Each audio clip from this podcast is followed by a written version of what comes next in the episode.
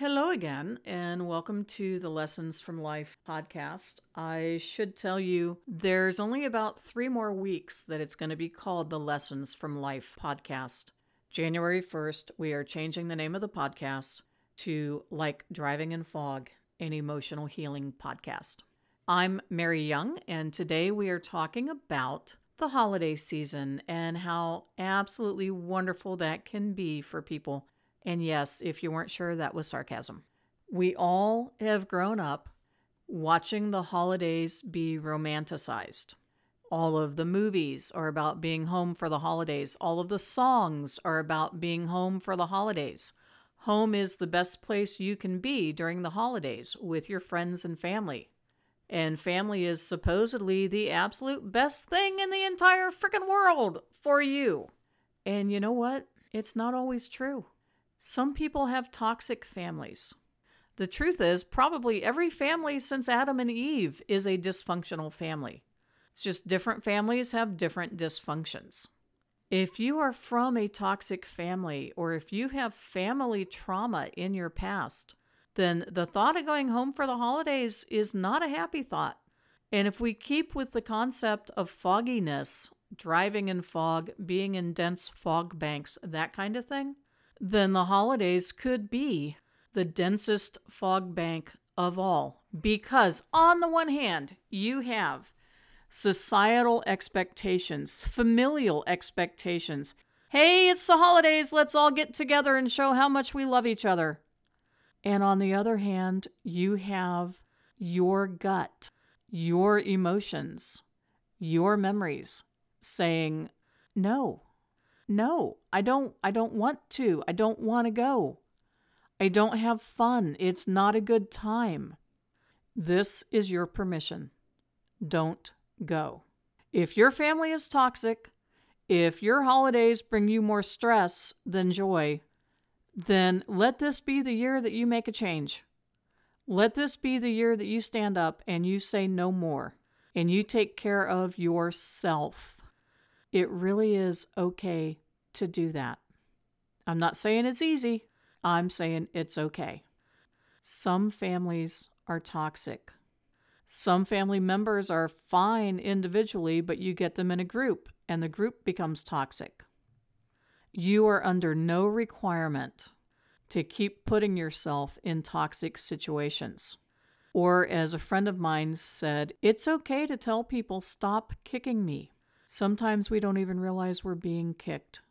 It just is what it is. This is the way our family has always been. This is the way our holidays have always been. I'm just saying, take care of you. It's okay to not go home for the holidays. It's okay to keep toxic people at arm's length. It's okay to have boundaries. If you do go home, then wrap yourself in boundaries. Set some lines that can't be crossed. If this happens, I will whatever. If this happens, I will leave. This year, instead of staying in the family home, I'm going to stay in a hotel. I'm going to stay with friends. I'm going to stay with other relatives that are not toxic. That is totally and completely okay. Holidays are big family times. Yeah, I know you already knew that. But it's the big family times that can be the most triggering if you have family trauma. It's the big family times where you get together with all the toxic people, not just one or two of them at a time. And if your family trauma is abuse, physical, sexual, mental, emotional, maybe that abuse has stopped because you're an adult. But I will bet you that nobody in your family has ever acknowledged the fact that you were abused. Instead, they act like it was no big deal or they act like it never happened. Incest? They act like it never happened. Violence, that's a little bit harder, but they may act like it's no big deal or just pretend it never happened, gloss over it. Mental abuse, emotional abuse, that's where they look at you like you're crazy because of the way that you took it. Well, I didn't mean it that way. That's just the way that you took it. I was just teasing. You just can't take a joke. People, none of that is true. They were mentally or emotionally abusive and it affected you and it makes you not want to go home. So don't go. Now, let's bring some reality in. If you don't go home, you're going to hear about it. He thinks he's too good for us. She's too busy. She, she just doesn't prioritize her family. That's just another way of trying to control.